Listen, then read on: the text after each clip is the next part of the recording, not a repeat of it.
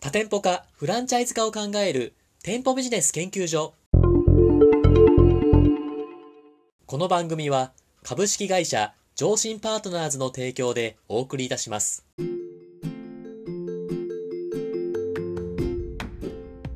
こんにちは。パーソナリティの田村陽太です。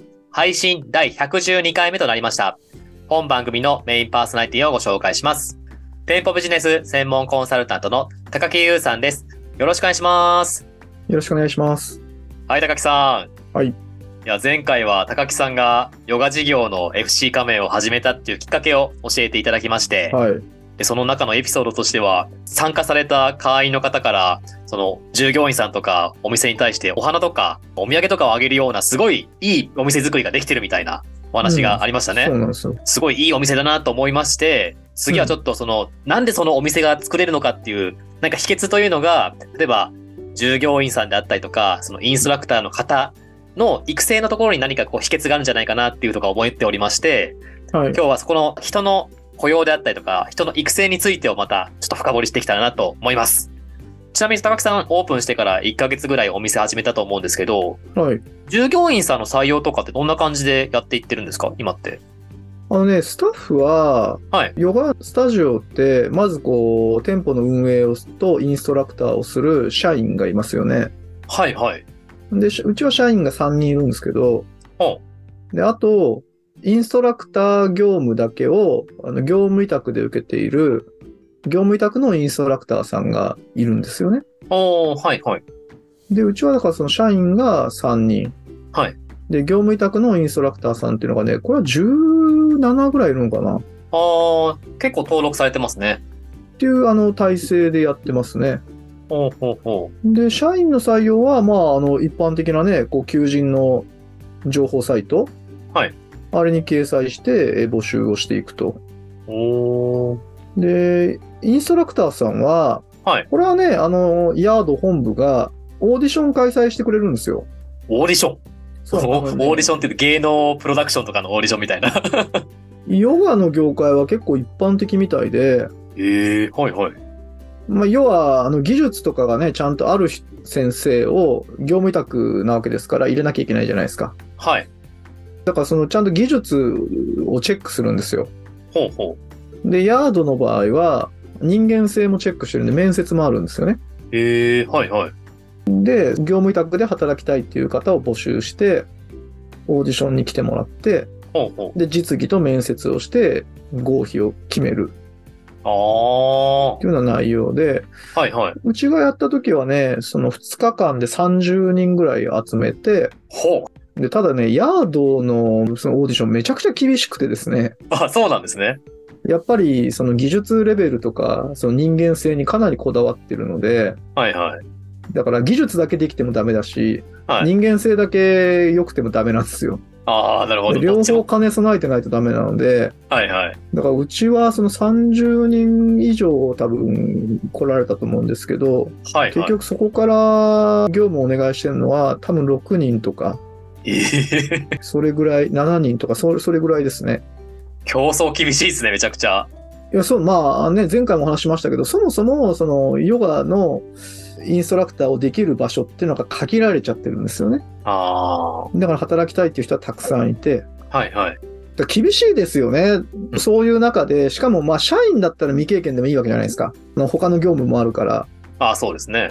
だけど、そのインストラクターの業務委託っていうのは基本的に、できる人じゃないと、やっぱりこう業務委託ってできないですよね、その性質上。まあ、だからプロだからこそ業務委託してるみたいなとこありますそうなんですよ。だから逆に言うと、今のね、このままの状況だと、もん。はい。例えば、あの、インストラクターの勉強ができるような塾みたいなのってたくさんあるわけですよ。はいはい。でもそこに受けても、まあそこでね、気に入られて、あの、入れてもらえるんだったらいいと思うんですけど、はいそうじゃない限り、だから経験がなかったら、まあまず多分、働けないわけですよ。運が良くないと。はいはい。だからすごいそのインストラクターさんの活躍の場って少ないんですよね。だからこれがそのね、えーヤードを増やしていくことで、まあ、働く場が増えていくっていうのがやっぱり理想ですよね。なるほど。さっきの高木さん、面接がやっぱ厳しいっていうか、結構すごい高い質を保とうとしてるから、結構面接も厳しいみたいな話があったじゃないですか。はい。一緒に立ち会ったりとかしたんですか面接に。あ、しましたよ。あ、そうなんですね。うん、高木さんは OK、採用と思ってても、やっぱり、ちゃんと本部の方で厳しく、こう、質を保つためにやってるんですね、そういうのって。僕はだから面接に立ち会ってて、その技術の方は見てないわけですよ。で、だから面接で丸つけてても技術がダメだったとかね。 ああ、やっぱそういうのあるんですね。だから結構ありますね。そういうのも、あの、フランチャイズ本部のいいとこだと思うんですけど、はいはい。フランチャイズ本部のその面接とその実技の担当で、それぞれ面接はね、社長がやってて、はい。実技はやっぱその技術のディレクターみたいな人が見てるわけですよ。ほうほう。だから両方ともなんかもう見たら一瞬でわかるみたいなあ人そうなんで気人気なインストラクターになれるかどうかええすげえ。だからその2人の いや面接突破しないと働けないんで、めっちゃ厳しいですよね。なんかあれですね、ジャニーズ事務所のジャニー社長みたいな感じですね。言うやっちゃいなよみたいな感じで。 目利きがすごいみたいな感じですね。そうなんですよ。はい、でもはまあそこはフランチャイズ本部としての魅力ですよね。い。そうですね。しかもあれですよね、その、求人募集の数が多ければ多いほど、その会社としては、より高くこう、選抜できるじゃないですか。この人はいい、そうですよよりうん良くないみたいな、できるから、それがやっぱりいい人材を確保できるところにつながるのかなって聞いて思いましたね。いやそうなんですよ。そこら辺ってやっぱ、たとえインストラクターの方が働きたいと思っても、その本部にめちゃくちゃ集まることって、本当にその会社の魅力がないと難しいと思うんですけど、なんかそのうんヤードさんとか、それはどんな感じでお店のブランディングとかされてるんですかすごいなと思うんですけど。あまあヤードさんは本当にねその店舗のいやサービス品質にめちゃくちゃこだわりがあるんですよ。ああ。だからそもそもその店舗が今直営が6店舗ぐらいあるんですかね。はい。それが全部そのすごく評判がいいから、まあ、この店舗がある地域だとそういう満足度の高いヨガスタジオっていう地位を作ってるんですよね。ああ、なるほど。ほうほでその思想のもとにあのヨガのインストラクター養成講座もやっててうはいはい。だからそれもかなり厳しい指導になってるわけですよレベルの高い指導になってるんではあ、はこの辺りでいくと指導レベルが高い満足度が高いヨガスタジオっていうもうポジショニングを取ってるんですよね。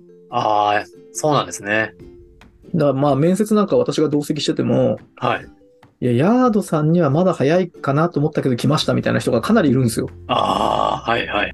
だからそういう状況なんで、まあやっぱりインストラクターさんもレベル高いし、はい。逆にうちに来てくれてる社員の方も、みんなね、やっぱりそのヤードの口コミとかはいはい。を見てきてたり、あの実際お店に行ってもう雰囲気がいいからとか好きだから来ましたみたいな人ばっかりなんですよ。おお。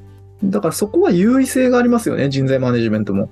ああ、そうですね。あそういうところに秘密秘訣があるんだなっていうのを聞いて思いましたけれども、ちなみにその採用した後にお店に配属されるじゃないですか。インストラクターの方とか、はい社員の方が配属されると思うんですけども、そこからの育成とかに関してはどんな感じでやっていくんですか、そのスキル育成であったりとか、お店をマネジメントしていく力っていうのも多分育成していくと思うんですけど、それどうやって関わっていってるんですか、その育成の仕方っていうと。まあだからフランチャイズですから、はいその店舗のオペレーションとか、その技術はい。についてだとか、管理方法とかっていうのは、まずその最初、オープン前に1ヶ月間ぐらい研修期間があって、おー。そこでずっと学んでるんですよ。だからそこでまず最低限の知識っていうのは習得してるんですよね。ほうほう。で、あとはその本部の会議とか、はい本部のトレーナーによるその指導みたいなのが、まあ、月に1回ずつぐらいあるわけですよ。ほうほうほう。だからそこであの継続的にブラッシュアップできる体制っていうのをまず本部が用意してくれてるんですよね。おーだからね、まあなんつうんでしょう。まあ特に私たちなんかそうですけど、ヨガのことわかんないわけじゃないですか。まあそうですよね。だからヨガのスタジオの運営とか、レッスンの内容とかについてはもう完全本部に一任してるっていうような状況ですよね。ああ、まあなかなか手厚い教育ですもんね、先ほど聞いていると。そう。だからうちの会社で逆に行ってるっていうのは、はいまあその仕事に対するその姿勢ってあるじゃないですか。おおはいはい。だからそこについての、要は基本的な考え方の共有とかですよね。おうおうおうそういうのがやってってますよ。なるほど。え、高木さんがその、インストラクターの方とか、社員さんとか、業務委託の方に対して、どんな姿勢を伝えていってるんですか仕事の姿勢として。まあだからさっきもお話ししたんですけど、要はコンサルティング業とそのヨガのインストラクター業ってめちゃくちゃ僕は近いと思ってるんですよ。おおはいはい。仕事の内容は全然違いますけど、だから例えば、あはい。のヨガのね、こう先生としてレベルを上げていこうと思ったら、はい。まあ、技術をね、当然こう磨いていかなきゃいけないわけじゃないですか。まあそうですよね。で、そのコンサルも当然その知識を得ていかなきゃいけないじゃないですか。はい。だけど、じゃあそこでね、あの勝負が決まるかって言ったらそうじゃないわけですよ。おお。仕事に対する姿勢の部分でだいぶ差がつくし、はいはい。逆にその技術だけとかね、知識だけで勝負しようと思ったら、もう先行してる人には勝てないわけじゃないですか。まあ当然ね、その人たちに追いつくように頑張んなきゃいけないですけど、それには時間かかりますよね。ああ、そうですね。だけど、その仕事に対する姿勢っていうのは、もう一瞬で追い越せるし、おお。逆にそこでこう、不足してる部分を補うことってできると思うんですよ。はあはあはだから例えば、人に対してこう、誠実にね、対応するとかですね。思いやりの心を持って接するとかですね。あ。はい。自分ができることを、こう、目の前でできることを精一杯やりきるとか、ほうほまあ当たり前のことってあるわけじゃないですか。う。まあそうですね。で逆に言うと僕たちはそういうその仕事に対する姿勢についてうちの基本的な考え方っていうのをそのクレードみたいなものにしていてだかおお。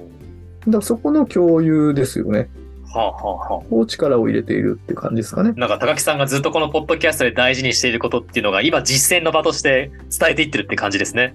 ああそうそうそうまあだかはいらそうですよ、もう言ってきてることをやってるだけですよ、ですよね。ありがとうございます。は一個純粋な質問お聞きしたいんですけど、いはい、まあ、あの、高木さんってそのヨガに関しては未経験じゃないですか。はいで、従業員さんはヨガの経験者じゃないですか。はいその仕事の姿勢を大伝えるっていうのはすごい大事だと思うんですけど、従業員さんからしては、まあヨガの経験は私の方があるよっていうところがあるじゃないですか。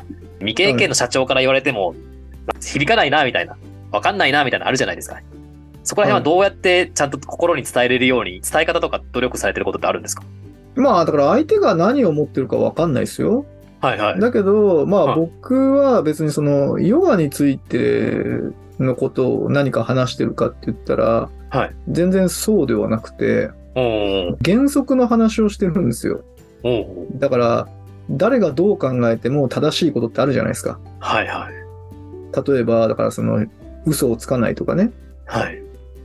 例えば、仲間がね、こう悪いことをしたとか、で、それにイラッとしたりするわけじゃないですか。はい。で、それイラッとしたことをね、態度に表したりするのは簡単なんだけど、おーでももしかしたら相手には何かそうしたくなるような嫌なことがあったかもしれないですよねとうん。でだからそこって思いやりの気持ちを持ってその相手がね何があったかっていうのをこう想像するとかねおー汲み取るようなこう姿勢があれば関係性って変わるわけじゃないですか。おーでもそれって別に経験があるとかないとかじゃなくて原則だからおー誰がどう聞いても正しいと思うんですよ。はいはで逆に言うと僕らはそういうコミュニケーションしかしてない。い。おーだから例えばはいあはい。のヨガのね、こうレッスン、デビューするわけですよ。はいはい。デビューデビュ緊ー張とかね、こう不安とかあるわけですよ。 いや、そりゃそうですよね。会員さんもいっぱいいるし、みたいな。そうで僕はね、その分かんないよ、とそのヨガのだってレッスンデビューしたことないから。はい。ただ、不安だ、不安だっつって、それ気にしちゃったところで、その不安解消されないし、まあ、どうしようもないじゃないですか、そんなこと気にしちゃって。うん。だから何が大切なのかって言ったら、まあ結局今自分にできることを精一杯やりきることしか、まあ、僕らできないよねと。だってコントロールできないから、そのうまくいくかどうかは。うんだからまあまあその不安なのはね、しょうがないとして、でもその自分自身が今それをね、乗り切るために何ができるかって考えたらいいんじゃないですかみたいな話とかね。おーこれはなんか姿勢の話ですよね。ああ、確かに姿勢ですね。しかもコンサル出身の高木さんとヨガのインストラクターの方もどちらもやっぱその、なんていうか専門家というか、そういう仕事を歩んできてるからこそ、いい緊張感を保つとか、そこら辺とこすごいなんか通じるものがあるのかなっていうのは聞いて思いましたね。うん、いや、だからそうなんですよ。なんかね、これはい実際ね、やればやるほど、あの、わかるんですけど、まあ僕はもともと、その考え方が、言われたことをね、言われた通りにできることが、その仕事ができるっていうことだと思ってないので、おお深い。それよりはだから、こう仕事に対する、だから姿勢として、はい。できなくたっていいんですよね。だから例えば問題解決みたいな話もよくするじゃないですか。まあ、厳しい現実があるんだけど、その中で、えーその厳しい現実をね、多少なりとも良くするために、あなたができることは何ですかってこう考えることが大切ですよねとか。はい。で、その解決策が僕は分かるわけないじゃないですか。だってヨガ初めてなんやったこともないんだから。だかまあそうですよね。らそこは僕は分かんないけど、その姿勢としては、今ね、そこに問題があるんだとしたら、ほっといたところでなくならないんだから、はい他人のせいにしてだってなくならないじゃないですか。うん、そうですねだ。からあなたに何ができるのかっていうのを考えていかないとダメなんじゃないんですかっていうのはもう原則ですよね。ああ。感じですよ。うん。なんかそういう、まあ、人間と人間との、まあ、心の通わせ合いみたいなところっていうのはやっぱりインストラクターの方にも伝わっていくし、それがなんかその人材育成の肝になるんじゃないかなっていうのはそう聞いて思いました。はい。